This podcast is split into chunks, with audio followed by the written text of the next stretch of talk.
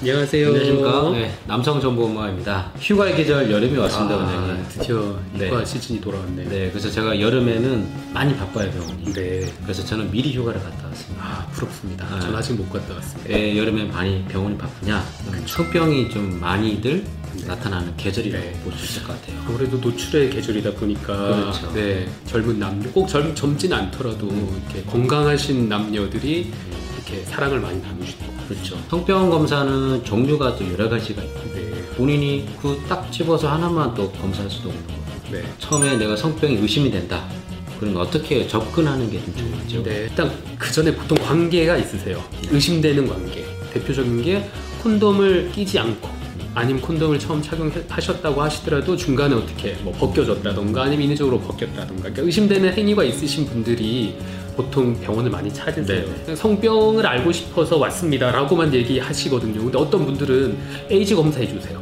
뭐 인질 검사해 주세요. 뭐 이렇게 얘기하시는 분이 있는데 사실 내가 어떤 병이 걸렸는지는 아무도 모릅니다. 예, 환자분도 모르고 저희도 알 수는 없어요. 남성 같은 경우는 소변을 볼 때 통증이 있으시다던가 아니면 요도 분비물이 있으시다던가 심한 경우는 소변에 피가 나시는 경우 이런 경우에는 검사를 받아 보시는 게 좋지만 그 검사를 어떤 것만 콕 집어서 하지는 않습니다. 네.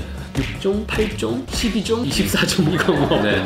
무슨 수학 시간도 아니고 막 종류가 있어요. 예. 남녀 간의 성관계로 인해서 옮을 수 있는 가장 많이 다빈도 균들을 묶어 놓은 조합입니다. 음. 가장 많이 하시는 것들이 보통 12종 검사를 가장 많이 하고 보험 혜택도 어느 정도 받으실 수 있으시기 때문에 증상이 있으시다면 저는 12종 검사를 추천드리겠습니다. 조심스러운 행동을 했는데 네. 언제 검사를 하는 게 좋을지 정답이 있나요? 균마다 다르다는 게 정답입니다. 예를 들어 에이즈 같은 경우는 저희 많이 들어보셨죠? 에이즈는 균을 찾아낼 수가 없습니다. 지금 저희 일반 병원이나 보건소에서는요.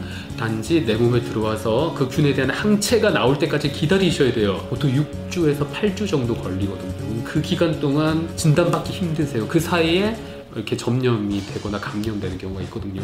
이렇게 오래 걸리는 균도 있는 반면에 어떤 균은 뭐 3일, 4일 만에 증상이 나타나시거든요. 그러니까 어떤 균이나에 따라 다르신 거고 가장 많이 균이 왔다 갔다 하는 걸 말씀드리면 임질이나 아니면 클라미디아 이런 것들은 짧으면 3일, 길면 일주일에서 10일 이때 증상이 나타나시는데 문제는 증상이 없는 분도 많으세요.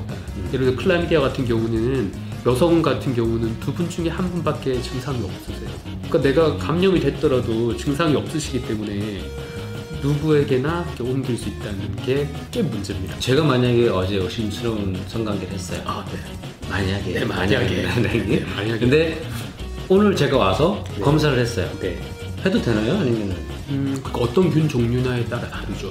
균이 예를 들어 천 마리가 들어갔을 때하고 만 마리가 들어갔을 때하고 또 다른 거고 같은 균이라고 하더라도 빠르면 빠를수록 전 좋다고 생각이 들고요. 특히 어제 오셨는데 오늘 검사하신 거 나쁘지 않습니다. 근데 만약에 여기서 검사가 양성이 나오실 수도 있으세요.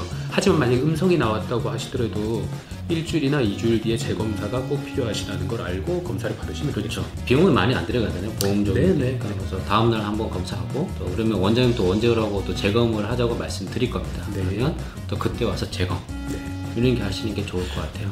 가장 중요한 건 콘돔을 꼭 끼고 하시는 게 제일 좋습니다. 나를 보호하는 차원도 있고 상대방을 보호하는 차원도 있으니까 꼭 콘돔을 착용하시고 어, 관계를 하시기를 추천드립니다.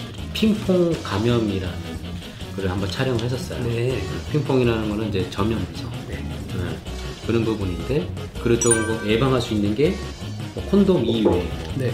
그러니까 서로 균이 왔다 갔다 하시는 거세요. 네. 또는 치료 기간이 다르셔서 그러세요. 근데 두 분 다 감염이 된 상태라고 하시면 한 분은 어, 치료를 받으셨다. 여성분은 산부인과 가서 치료를 받으셨다. 네, 이 균이 없어졌는데 또 그걸 모르고 관계를 하신 거예요. 이 균이 다시 생긴 상태에서 이분이 이제 비뇨기과 가서 치료를 하셨다. 네. 균이 없으신데 균이 또 옮겼어요. 아. 그럼 또 관계하시면 또 생기시는 거예요. 그러니까 난 치료 받았는데 내가 또 균이 생겼으니까 당신 어디 가서 바람 핀 거 아니냐. 네. 이렇게 많이 오세요. 쓸데없는 오해를 하실 수 있으시거든요. 그래서 치료 기간을 항상 겹치게 하시는 것도 콘돔 착용하시는 만큼 중요한 내용이 되겠습니다. 오심스러울 수도 있고 바람 피냐 네. 이렇게 할 수도 있으니까요. 네, 네. 이 영상을 같이 보면 오해도 좀 풀리고 같이 손잡고 치료도 갈 수 있잖아요. 여성은 꼭 산부인과를 가야 되나요? 꼭 그렇지는 않습니다. 네. 음. 근데 대신 이런 건 좀 있어요. 여성 같은 경우는 소변 검사를 해서 받기보다는 질염의 형태로 아. 많이 옵니다. 남성은 요도염으로 많이 오시지만 여성은 질염 형태로 많이 오시기 때문에 질염이나 방광염요.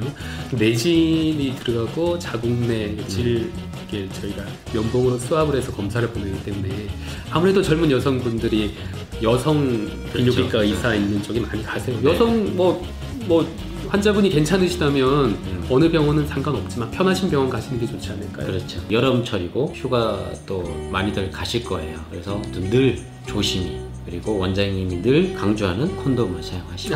네. 꼭 성관계가 아니더라도 음. 성병에 관련된 균에 감염되실 수 있으세요. 있습니다. 네, 그래서 나에게 갑자기 그 성병 검사 12종 중에 균이 나왔다고 해서 내가 이렇게 뭐 잘못하거나 그런 건 아니실 수 있다는 네. 거 절대 의심하지 마세요. 예. 음. 사람이 살다 보면 힘들면 그런 균이 예, 소변에도 노출될 수가 있고 질환에도 살 수가 있거든요. 네. 그리고 하나는 어, 연인들이 같이 오시는 거에 대해서 전혀 부끄럽거나 뭐 이렇게 내가 뭐 이렇게 죄인인 양 이렇게 끌려와가지고 멱살 잡혀서 끌려온다고 생각하시는 남 남자 친구분들이 많으세요. 음. 보통 여자 친구가 이렇게 같이 남자 친구 네. 데리고 오시는데 오셔서 검사 받으시고 떳떳하게 네, 서로 깨끗함을 증명하시고 또 아름다운 사랑하시면 어떨까 네. 네. 생각하게 되네요. 네, 그리고 마지막으로 원장님 지금 방금 말씀하신 것처럼 굳이 꼭 성관계로만 감염이 되지 않는다. 네, 네. 그렇기 때문에 배려가 필요할 것 같습니다. 중요한 말씀이시죠. 네, 여름에는 물놀이와 배려, 어, 사랑을 많이